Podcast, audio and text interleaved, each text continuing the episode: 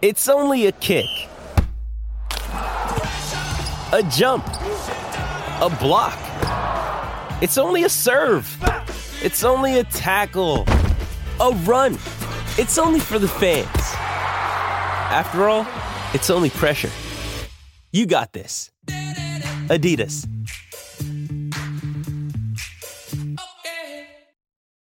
Why take one vacation with the family when you could take all of them?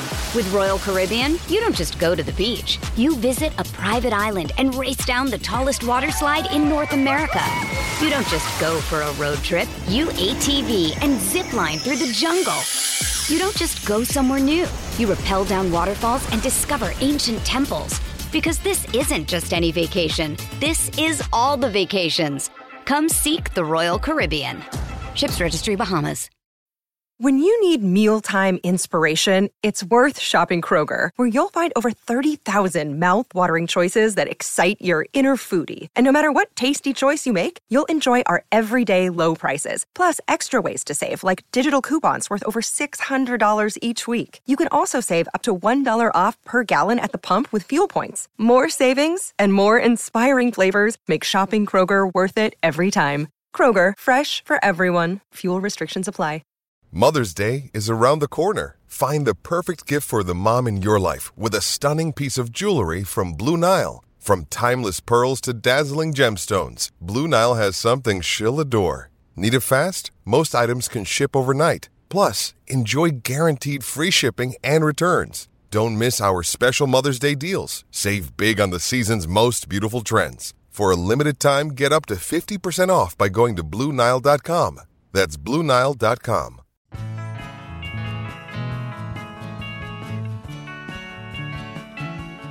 Hello, everybody, and welcome to episode 24 of the Pitched Contact Podcast. I'm your host, Ben Jones of Twinkie Town, and for the first time this season, I am not joined by my co host, John.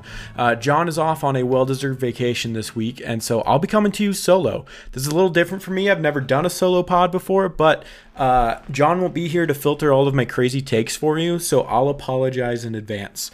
Uh, but it, it'll be a little fun, a little different, but let's get into it. We're going to do the same thing we always do. We're going to go through uh, our weekly recap. We'll go through any big news and notes, and there were some big ones this week.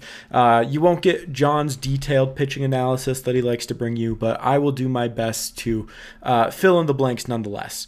So before we get into that, just one more reminder that you can follow our podcast on Twitter. You can follow us at Twins Talk Pod. You can follow myself at Ben Jones underscore five, and you can follow John at the John Cuh. And again, subscribe wherever you get your podcasts. We always appreciate all the subscriptions, all the listeners, and all the reviews that you leave us. So please make sure that you do that. Today, like I said, we're going to be recapping the Guardian series at the start of the week and then the Ranger series here at the end. Um, so to kick that off, let's do our weekly snapshot here. So the Twins went three and three on the week. They lost two of three to the Guardians, and then won two of three over the Rangers, which was great. Um, a, a, good rebound there after you kind of the disappointment coming off of that Cleveland series, really seeing things turn around, and I think also seeing the fight that we saw in those games later in the week too was something that's really encouraging. And since we have three more right again against the Guardians starting tomorrow or today when you guys are listening this will be, uh, I think, a good playoff preview, a good way to see the Twins as we're moving forward. Um, after all that, they're 71 and 66. They're still uh, five games over 500. They've been at that six game mark a few times this year, and they can't quite get past six games over 500 for whatever reason. But after all that, they're still five games ahead of Cleveland, right? So we're coming into this series the exact same spot we were when we left them last week, uh, which is good. We didn't lose any ground. They also. Uh, took two out of three from the Rays. And so both teams are playing some pretty good ball right now, and it'll make for a really good series this week that I'm excited for. Hey, it's Kaley Cuoco for Priceline. Ready to go to your happy place for a happy price? Well, why didn't you say so? Just download the Priceline app right now and save up to 60% on hotels. So, whether it's Cousin Kevin's Kazoo concert in Kansas City, go Kevin, or Becky's Bachelorette Bash in Bermuda, you never have to miss a trip ever again. So, download the Priceline app today. Your savings are waiting to your happy place for a happy price. Go to your happy price, Priceline. Why take one vacation with the family when you could take all of them? With Royal Caribbean, you don't just go to the beach. You visit a private island and race down the tallest water slide in North America. You don't just go for a road trip. You ATV and zip line through the jungle. You don't just go somewhere new. You rappel down waterfalls and discover ancient temples. Because this isn't just any vacation. This is all the vacations. Come seek the Royal Caribbean. Ships Registry Bahamas. With threats to our nation waiting around every corner, adaptability is more important than ever. When conditions change without notice, quick strategic thinking is crucial. And with obstacles consistently impending, determination is essential in overcoming them. It's this willingness, decisiveness, and resilience that sets Marines apart. With our fighting spirit, we don't just fight battles, we win them. Marines are the constant our nation counts on to fight the unknown. And through adaptable problem solving, we do just that. Learn more at marines.com. Another day is here, and you're ready for it. What to wear? Check. Breakfast, lunch, and dinner? Check. Planning for what's next and how to save for it? That's where Bank of America can help. For your financial to dos, Bank of America has experts ready to help get you closer to your goals. Get started at one of our local financial centers or 24-7 in our mobile banking app. Find a location near you at bankofamerica.com slash talk to us. What would you like the power to do? Mobile banking requires downloading the app and is only available for select devices. Message and data rates may apply. Bank of America and a member FDIC. So let's get into the game recaps. Let's start with the Cleveland series, as always, uh, from the very beginning of the week. And this was a 10 6 win for the Twins. Their best game of this series by far. They were hitting, the pitching played well enough, especially the bullpen, which played very well. Uh, but again, the only game they won of this series, but it came with a good offensive outburst led by Royce Lewis with his grand slam. Another grand slam for Royce, which was excellent to see. And then Matt Wallner added a homer of his own in the third inning off of lefty Daniel Norris. Jorge Polanco hit a towering one off of Norris, a three run shot. And that pretty much put the game out of reach from there for the Guardians, and the bullpen shut it down. On the pitching side, Kenta Maeda, he started to show some signs of fatigue these last few starts. Uh, we talked before about how he's maybe going to be moving to the bullpen for the playoffs, and this is another reason why, right? He's coming off of that major surgery. He's 35. He just doesn't quite look as sharp as he had all season, and same thing with his second start that he had this week. But he put in four innings. He gave up six runs. When he left, the Twins had the lead, so it's not the end of the world. Uh, we also got our debut of Cody Funderburk, longtime friend of the pod here, fan favorite of John. Uh, he was added to the roster the day before and made his debut and pitched two scoreless innings, striking out three, and did basically exactly what we thought he would looking at his AAA numbers. He's fastball slider, he's going to stick with that, and he's really good at it. And uh, yeah, it was a really good debut here from Funderburk, which is good given his not so great performance later in the week. Uh, Josh Winder came in to finish out the last three innings, going three scoreless. Another good scoreless outing here from Winder with the classic three inning save, saving the bullpen from having to uh, pitch those innings. But three innings, didn't give up a hit, didn't walk anybody, struck out one. Uh, much better, more consistent performance we've gotten from Winder the last few weeks. You know, I don't think he's going to be putting in, be put into any high leverage spots anytime soon. But uh, a good, solid, long relief guy is always welcome, especially someone who's an upgrade on Cole Sands, which, uh, you know, is a story there by itself. Going into game two here, uh, this was the first loss for the Twins in the series. They lost 4 2 to the Guardians. The Twins offensively here just came up a little bit flat. Uh, kind of expected with Gavin Williams, one of their really good rookies, going. But the surprising part here was he only went one inning before he had to be removed uh, with some discomfort. It ended up not being anything serious. He's going to start against the Twins this next week. But, uh, you know, you never want to see anybody hurt. But Hunter Gaddis came in after him, pitched three very good innings. Uh, Sam Hentges, Minnesota native, pitched two scoreless after that. And then uh, Trevor Stephan, Nick Sandlin, and Emmanuel Clase shut it down from there. The excellent Cleveland bullpen just kind of shut stuff down even after their starter had to leave early, which was pretty uh, disappointing. Uh, you really want that to be a game where you can take advantage of, you know, something going wrong, something they didn't have in the plans, but they just really uh, weren't able to at all in this game. Royce Lewis homered again, which was a good sign. Michael A. Taylor hit his 20th. Uh, he is on the IL currently, but before this, there was a legitimate chance that he could have led the team in homers. At this point, I think he'll uh, miss some games that will make him lose that lead, but still crazy that the Twins are in first place and Michael A. Taylor is probably either going to be first or second on the team in home runs at the end of the year. Just a, a, crazy showing, a great pickup from the Twins, right? Obviously, the offense is not what you were expecting, but the 735 OPS is about league average. That's excellent. And then he's playing his typical great center field defense. It hasn't been that way recently with the hamstring injury, but the hope is uh, with him on the injured list now, he'll be able to rest, heal up, come back, and look more like his old self defensively, uh, which was really good to see. Uh, again, not that much to talk about offensively here, but it was a decent start from Pablo Lopez, uh, you know, the Twins' ace of the staff. He went six innings, gave up eight hits, three runs. He walked three. He only struck out five. Again, this is kind of what we've said with Pablo over and over this year, where even his bad starts tend to not be disasters. You know, that's what you really like to see. There wasn't an implosion here. There wasn't, you know, Sonny Gray in the sixth inning suddenly giving up five hits and three runs all at once. It was scattered throughout, and he pitched pretty well, uh, all things considered. Emilio Pagan came in in the uh, came in in the seventh here and gave up a run to push the Guardians lead up to two.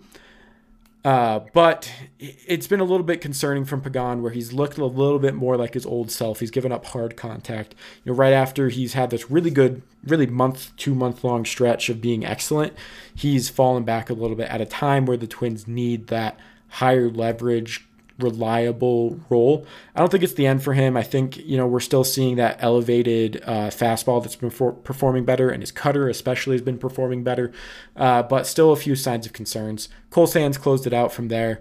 Not really anything to write home about, just some mop up duty trying to save the Twins bullpen for the next game. So, on to game three, the rubber match with the series tied 1 1. And the Twins had a very good chance to win this, not because they had another great offensive game, mostly just because the Guardians couldn't really score. Uh, Sonny Gray was absolutely excellent here. He went seven innings. He struck out five. He was super efficient his whole way through. It was an really good early season type of performance from Sonny, who's gone deeper into games and uh, really given the Twins some longer, reliable innings when they needed it. Needed it. Even through those seven innings, he only threw 81 pitches, but in uh, the seventh there, he was really starting to struggle with his command. You know, guys were getting to him a little bit more. And so they rightly removed him. And again, as we're getting towards the end of the season here, they still have a five game lead on the division. They still have 95% chance to make it into the playoffs. So you're not trying to overwork guys right now when you don't need to because you've got to be thinking towards uh, the October baseball. Unfortunately, after that, this is where the bullpen kind of collapsed a bit.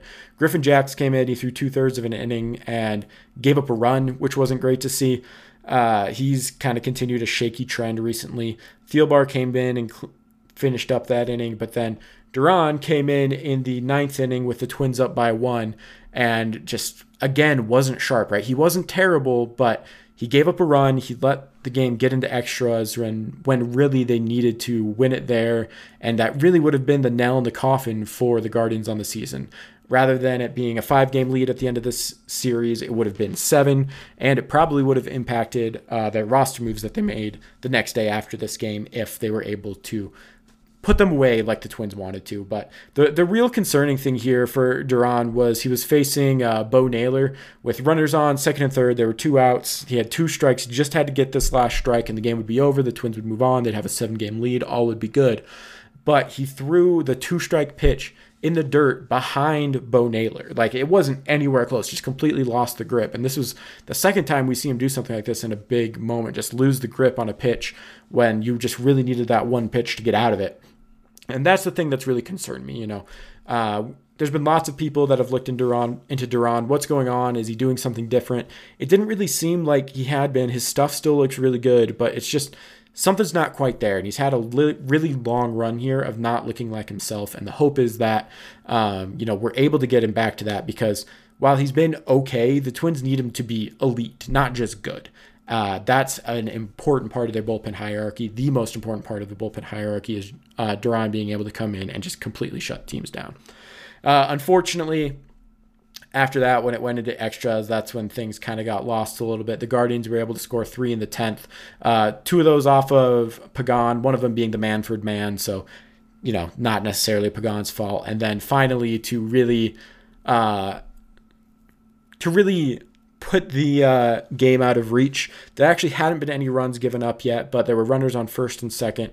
And Rocco removed Pagan in favor of Funderburk with the lefty Cole Calhoun coming up. Calhoun hadn't hit lefties great for his career, but had been hitting pretty well that season. And so, um, you know, you, you get you get it coming from the lefty lefty matchup and wanting to get the platoon advantage. But Funderburk in his second game, uh, the first pitch he throw threw to Cole Calhoun out of the zone, second pitch out of the zone, third pitch out of the zone. It's 3 0.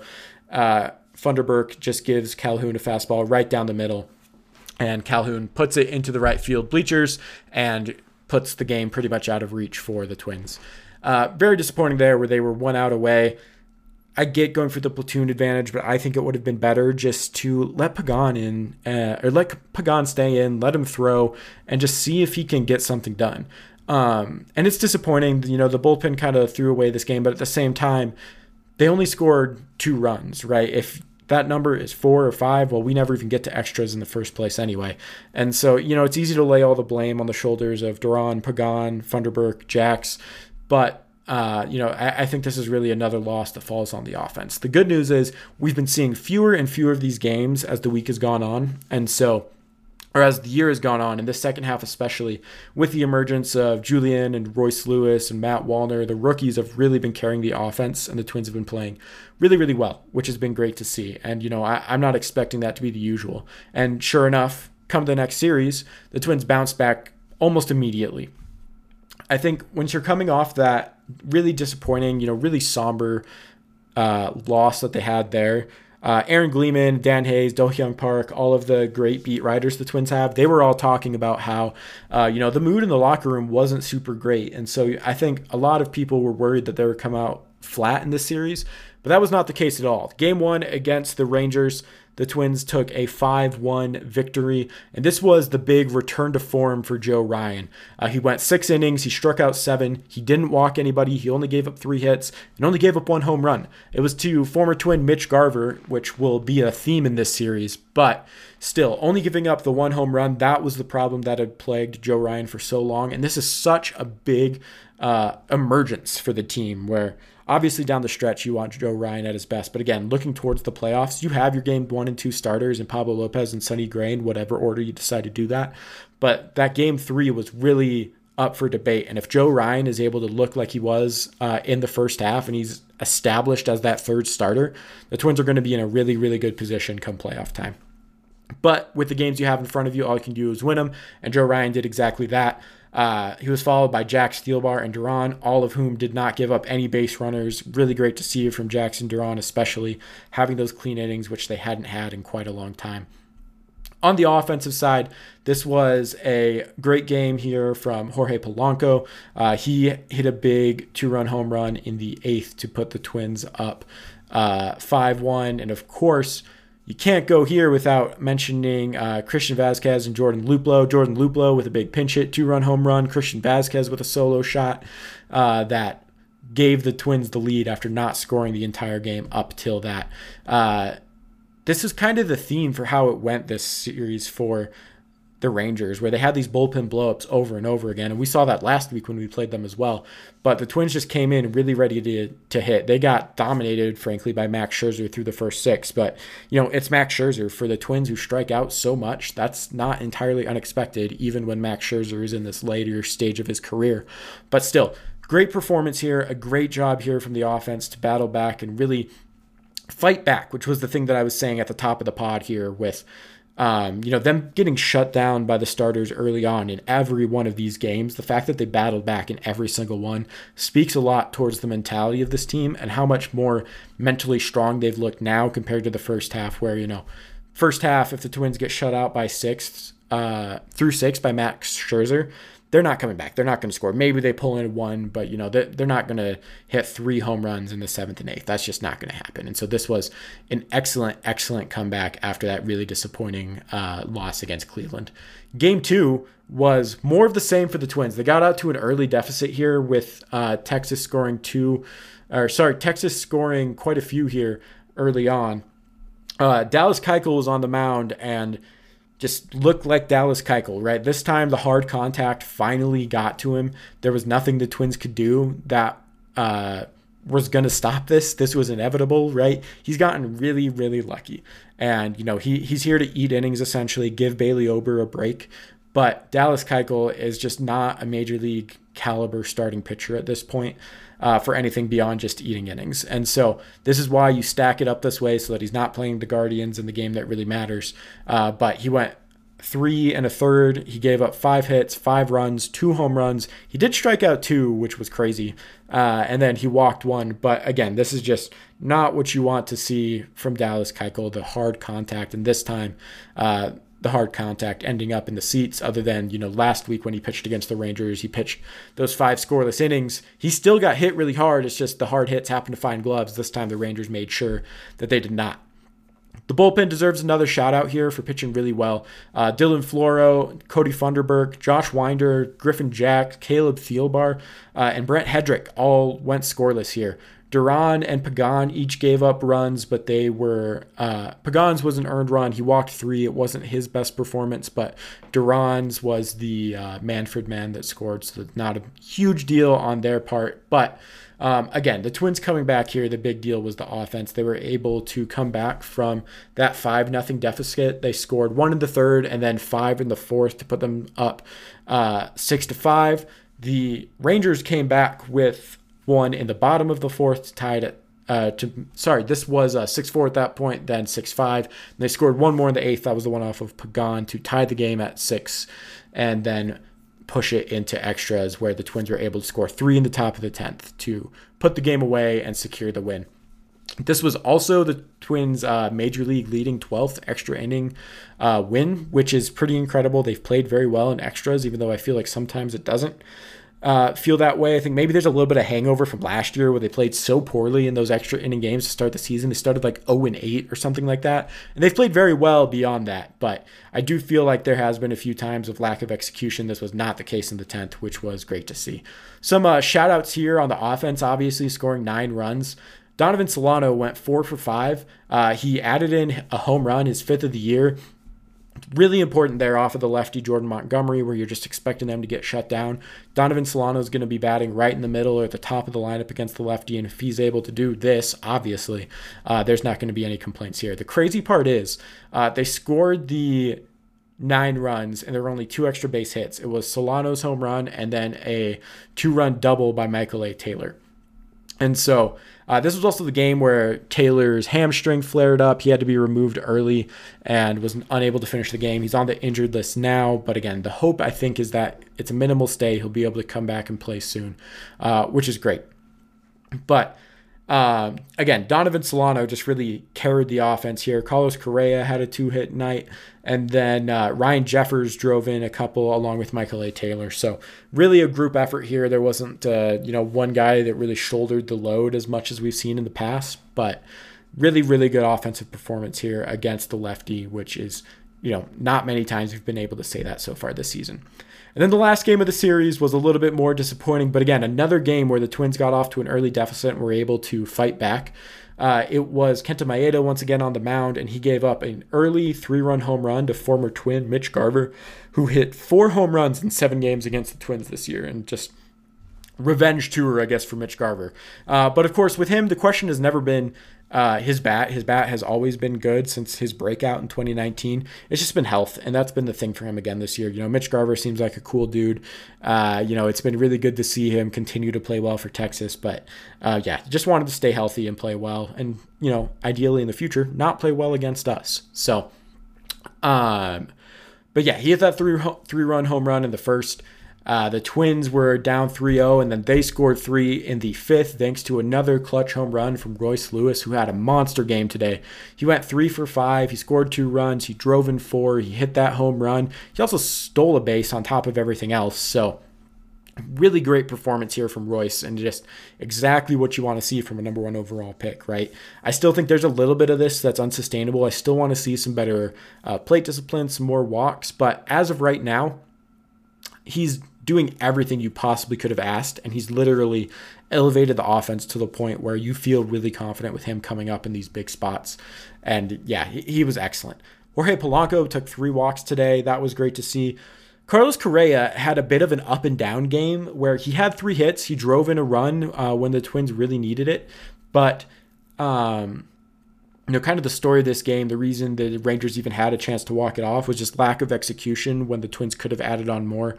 Uh, Christian Vazquez came up quite a few times with runners on base. He left eight on by himself, including a strikeout with the bases loaded. And Carlos Correa, uh, when the Twins really had a chance to add on and cement their lead in the eighth inning there, grounded into a double play with the bases loaded and uh, one out to just completely kill that rally. It's his league leading 29th double play. It's a Twins record 29th double play. He's on pace for, I think, 35 double plays on the season at this point. The all time record in the MLB. In MLB for ground for GIDPs is 36. So he's going to fall a little bit behind that, but man, it's just been a rough look. But outside of that double play, he played very well. There was uh, a play defensively in the eighth inning where he saved a run basically on a slow chopper. There's a runner on third, and you know that strong arm that we've seen over and over again literally saved a run uh, by just being able to beat the runner by half a step. And so there's always the bad this year with Correa, but the good, especially the good recently, where he's picked it up a bit in the second half, has seemed to offset it a bit. The big thing for him, like we've been talking about with the pitchers, is what can we do to get him right once we're coming into the playoffs? Carlos Correa, historically one of the best playoff performers. He's seventh all time in MLB playoff home runs, which is just incredible, right? He's played so many playoff games, and once he gets there, he just tends to have a spot here in the big moments. And so I think if we're able to close out Cleveland here at the in this series and just really finish them off, put them to sleep. We're going to see Carlos Correa start to get some more rest and deservedly so. Uh, you know, that plantar fasciitis has been bothering him all season. I think we've really seen it with his offensive performance. His defense hasn't really suffered, but offensively, he just has not looked like the player he's been last year. It's by far the worst series or the worst season we've seen out of him in his entire career. I have full faith he'll be able to bounce back in the future, but for right now, um, I think he could use some rest down the stretch. Uh, the other problem here was with the bullpen pretty gassed from the previous game and with the Cleveland series coming up. The uh, is basically the bullpen B squad on rotation. They pitched uh, Cole Sands, Cody Funderburk, and Josh Winder out of the bullpen. Cole Sands went two and gave up two runs, let the Rangers kind of come back and tie it. Funderburk uh, pitched one scoreless. He looked pretty good, only gave up a hit. And then Josh Winder only faced one batter. That was Adolis Garcia in the bottom of the ninth, who put his uh, first bat he the first batter of the game put the home run into the left field seats and walked it off for the Rangers. Uh, prior to that, he had actually struck out four times, and so it was really funny where you saw this big moment, the sigh of relief, and then it goes viral all over baseball Twitter of like, "Wow, Adolis Garcia, he's so cold, he's swagging out his home run." Like, no, he's like breathing a sigh of relief because he finally got a hit after striking out four times previously. Anyway, uh, it's not the end of the world. I was a little questioning the uh, pitch selection there by Winder and Vazquez, where uh, the two previous pitches were also fastballs, and Garcia was right on them and just fouled him back. You could tell by his like maneuvering by his body that he felt like he had just missed him. And then the third one, it wasn't a bad pitch, but he was just sitting right on it and just put it in the seats. It would have been nice to see Winder go to the slider there, uh, or just something off speed to catch him off. But they just stuck with the fastball and you know just give credit to Garcia. He's one of the best hitters in the American League. He's an all star for a reason. He leads the uh, entire American League in RBI, and he showed why. At the end of the day, uh, it's a loss. It's not the end of the world. I think the most important thing here is the Twins were able to escape without using any of their higher leverage relievers, uh, unless you want to maybe count Funderburk as part of that, but I don't think they would. So, again, it's a loss. It's a loss the Twins would like to have back because they could have won, but they get out of it, taking two out of three from Texas at Texas, really fighting back in all of these games, which was an excellent, excellent, excellent thing to see from the players uh, and from the offense especially, who we've seen them just fall behind early and uh, just not be able to battle back. And seeing that again was really, really good. So next week we're coming up on the Cleveland series. I've been hammering it home. I'm going to keep hammering it home. This is the one, right? If you can take two out of three from the Guardians, that's probably it. That's a wrap. That'll put them at. Uh, let me do some quick math in my head. That'll put them at six games out with uh, I think they would have 22, 21 games remaining, and that's a really, really tough deficit, especially considering the fact that the Twins down the stretch here have series with uh, the Rockies and the A's. You know, it's The uh, they still have to play the Rays and the Reds, but the rest of their series they play the Angels as well. They they should you know win those series fairly easily. And the Guardians, you know, they don't have a super tough schedule by any stretch of the imagination, but uh, it's not going to be as easy as the Twins. And so if you're able to take these two uh, games, you're really going to put yourself in a good position, let alone if you sweep, sweep them. Now, the nice thing, too, we said this last week, is even if you lose all three to Cleveland, you're still in first place, right? This isn't going to be a situation like last September where you have those series against Cleveland and all of a sudden you're completely out of it. Um, for whatever reason, they have not played well against the Guardians. They and there's a reason behind that. They have really good starting pitching. All those rookies that they have coming out, they have uh, very good bullpen that's been uh, enhanced, which I'll talk about in a second here. But all in all, these are winnable games. They're games you have to take, and you have the Twins' three best pitchers on the mound in Lopez, Gray, and uh, Joe Ryan, and they lined it up that way on purpose, right? The Twins are treating this like a playoff series, and they should, so they can put an end to the Guardians once and for all and really start thinking towards October. Um, on the Guardians side, we'll see Lucas Giolito, the uh, newly acquired Guardians pitcher, who has not been very good this year, even worse since being traded to the Angels. So we'll see what he looks like with Cleveland if Cleveland can work a little bit more of their magic.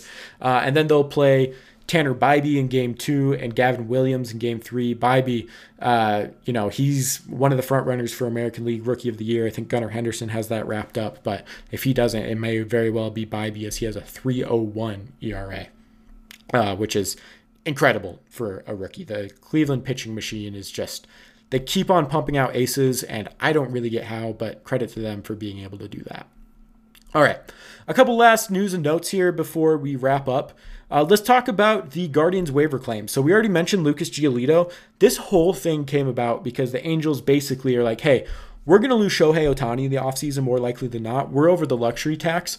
With the new luxury tax rules, if Shohei Ohtani goes to a new team and they're over it, their compensatory pick that they would get for Shohei would fall after the fourth round versus if they get under the luxury tax, it would fall after the second round.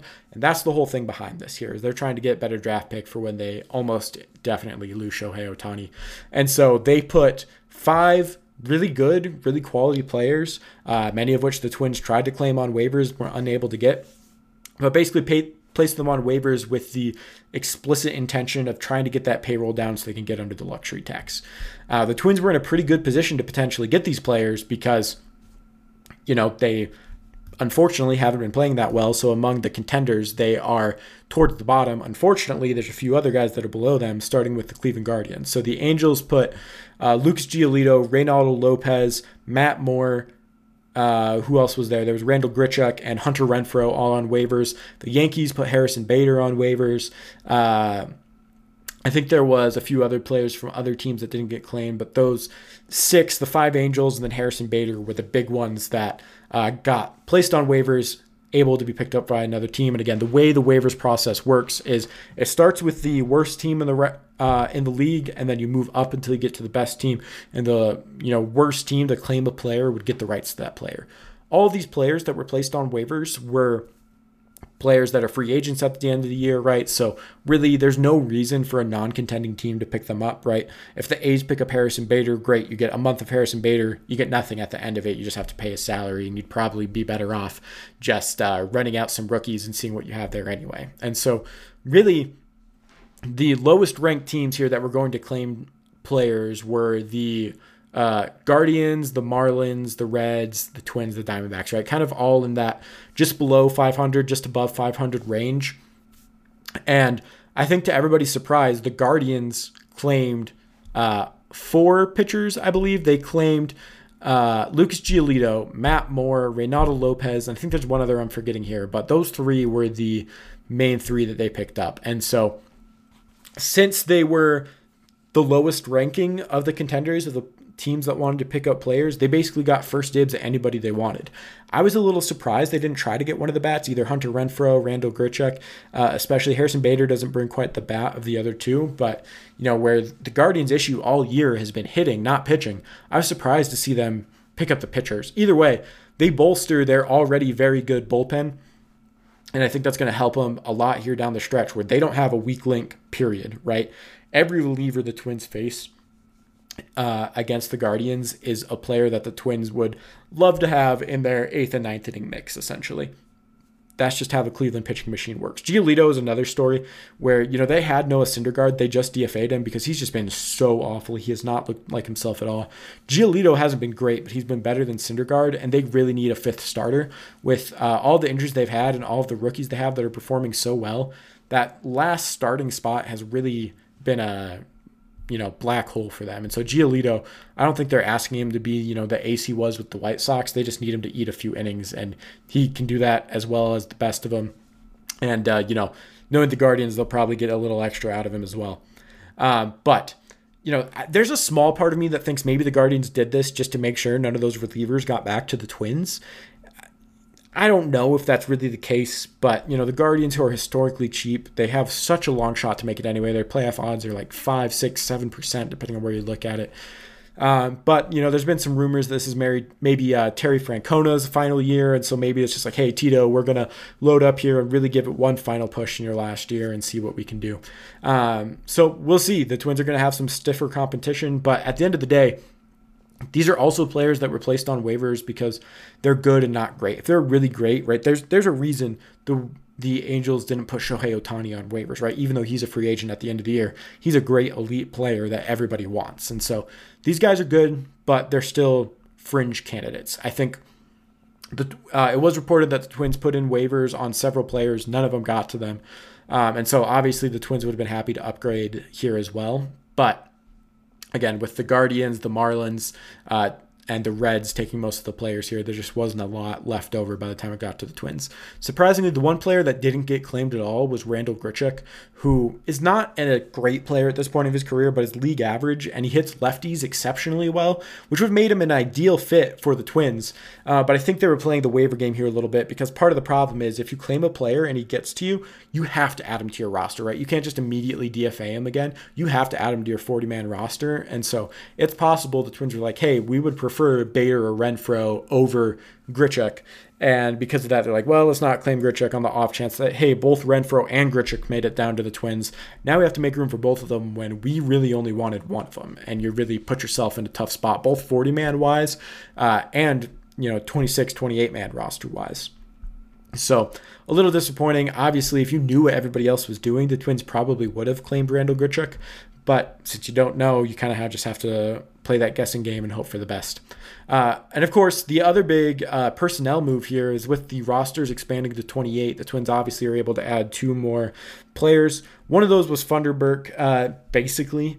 Uh, technically, it was Brent Headrick, but you know the real new kid on the block was Cody Funderburk, who's pitched fairly well so far. Outside of that, Cole Calhoun home run. And the other one was Andrew Stevenson, who is uh, 29 years old. He's played quite a few years with the Nationals. He was last with them in 2021 and then has been just a AAA player for the last two years, essentially. What's interesting is with Andrew Stevenson, he didn't steal bases almost at all uh, as a major league player. He went to AAA last year and all of a sudden just became a you know, stealing savant. He's running all over the place. This year with the Guardians, or sorry, with the Saints, he also started hitting very, very well. He had a 916 OPS uh, with the St. Paul Saints. Of course, that does need to be taken with a bit of a grain of salt, where offensive numbers this year uh, in AAA because of the electronic strike zone have exploded. And so, you know, 916 OPS isn't necessarily what you think, but it's still very good for AAA, all things considered. Um, and then he also had 44 stolen bases, right? And so he's a lefty. He's hitting well. Uh, he's hitting um, decently enough, essentially, where you want to add him over somebody like Gilberto Celestino, who's already on the roster, um, or maybe like Austin Martin, who's maybe not as good of a defender out there. But that's pretty much what Andrew Stevenson's role is going to be here. Is with Michael A. Taylor out now, I would imagine he's starting out there in center most days uh, against righties. Most likely Willi Castro starting out there against lefties. Once Michael A. Taylor is back, he should pretty much be the everyday center fielder again, uh, maybe with a little bit of Buxton mixed in if he can get back healthy. But uh, Stevenson is a good role player to have, and he's kind of the depth pieces we've talked about in the past that the Twins have missed before, where you know he's a journey league, uh, a journeyman who has been in and out of the league, but you know he finds a little bit of something in St. Paul, and you know you don't need him to be a fixture in the middle of the line if he's going to hit seven, eight, nine most days, but you know, if he can get on base, if he can steal a few bases like he already has, that's going to be a big asset for the Twins, uh, and makes him an important playoff asset potentially as well. Where um, you know, if you're using him as a defensive replacement or a pinch runner, you really need someone who can go in and get you second base. That's what Stevenson is going to be there for, which is uh, you know a good role to have. It's Billy Hamilton last year, except he can actually hit a little bit. Uh, speaking of Michael A. Taylor and Byron Buxton, uh, let's move to the injury section of today's broadcast. Michael A. Taylor, again, to the injured list with a hamstring strain. It sounds like they're hoping this is going to be a minimal stay. Just get him off of it. It's been bothering him for a few weeks, and so they're hoping give him some rest, see what he can do. Uh, once he gets back, he's fully healthy and can really run and play that defense that we like to see from him. Uh, when, with him going on the injured list, Willi Castro was brought back uh, from his oblique strain. We only saw him in one at bat, play a little bit of defense. Uh, we'll see how much the Twins want to use him. If this was, you know, he was really ready, or if it was more just that they had the roster spot and they needed to add somebody. Um, but you know, Willi Castro, much like Andrew Stevenson, you don't want him in the middle of your lineup, but as a role player, he's exactly what the team needs. Uh, Alex Kirilloff is playing really well on his rehab assignment down in AAA. Uh, with his shoulder, again, the main thing at this point is pain management to really get it fixed. It sounds like he's going to need a, you know, a lengthy time off here in the off season but they wanted to try to get him back. And the big thing with him, like we mentioned last week, is is he driving the ball? And so far he has. He has a couple home runs, a couple doubles. He's hitting the ball hard. That's what you like to see. It doesn't sound like he's going to be added to the roster for the Twins tomorrow uh, for the Cleveland Guardians series, but you never know. Uh, you know, crazier things have happened, but with his injury history, I know they want to be extra cautious with it. And, you know, you don't want him on the roster if he's not able to play every day or every other day at a bare minimum. Uh, Byron Buxton on his rehab assignment, he did play in center field. He fielded a couple balls. Um, I'm not going to lie, watching the highlights, he looked a little bit slow. Um, he came back in DH two games later and was removed halfway through that game with patellar tendon soreness. According to uh, you know some more medically inclined people that I uh, am in contact with, it sounds like this is not a crazy thing for somebody working back and with his uh, knee injury in the past that that would be expected from somebody like Buxton. But again, you, you never like to see, hey, setback here. He's you know taking a few games off, so we'll see if he plays at all this next week. But time is running out here for Byron Buxton. I think either way, if it was, you know, playing in center field, it maybe aggravated it a, a, little bit more. You're at the point right now with this roster where you need Byron Buxton in center field to be the best version of your team. Uh, with how well Julien Polanco and Royce Lewis are all playing, they're all hitting very, very well. And so you need them all in the game. And the only way really to do that at this point is wanting them DHing. And so, you know, uh, while you would like to have Buxton back. I think you need Buxton back in center field at this point, and hopefully that can happen. You can get um, some reps in before the playoffs, and we can get Byron Buxton back. Um, the final injury update that we have for this week, uh, we talked about this last week. There's not really any new information. Chris Paddack, uh, Jorge Alcala, and Brock Stewart are all eyeing rehab assignments soon. It sounds like Paddack and Alcala, especially maybe like this week, will be able to start. Uh, Paddack was back with the Twins. He was speaking with media. He seems really excited, and you know he has said, the Twins have said that his stuff looks better than ever. And so, uh, obviously, in those one inning stints, it's going to be easier. But coming off of that surgery, I think that's really, really great. He's been sitting 96 with his fastball. They've said the slider has looked really good, has had some good sharp break on it. And so, that's the one piece I think that I'm looking at where that could be a game changer towards the end of this season and then into the playoffs. Uh, if Chris Paddack is really that one inning guy this year, I think long term he's still going to start. But uh, this year, if that's what you get out of him, that's a huge, huge addition that the Twins desperately need. So, again, this next week. It's Cleveland, it's Cleveland, it's Cleveland. That's all that matters. And then you have three games after that. So maybe it's not technically all that matters. But again, if you can take two out of three from Cleveland, you are in an excellent spot going into the, uh, the rest of the season. And then you have three against the Mets, who traded away all their good players and they're basically tanking at this point. They got a lot of young guys that are up and playing, just trying to get some reps. And so I'm not super worried about the Mets, but they've been a little feisty. They've played fairly well. They're not, uh, you know, bottom of the barrel Oakland A's type of team, but they're still games that the Twins should uh, win fairly easily. All right. First solo pod is done. I did it. I talked basically for 40 minutes straight here. I hope uh, you know there was something insightful here that you were able to learn if not, thank you for listening anyway. I appreciate it. If it was the worst thing you've ever heard, worst thing you've ever heard, good news. John will be back next week and you won't have to listen to me babble for this long uh, in the future. Uh, be sure to check my workout over at Twinkie Town if you like what you heard. Um, you know, we're doing some good stuff over there, and we always appreciate all of the people we get in our comments talking to us, you know, really um, getting into everything there. It's a lot of fun to, you know, banter with some like-minded Twins fans and have a little bit of fun, even if stuff isn't going great.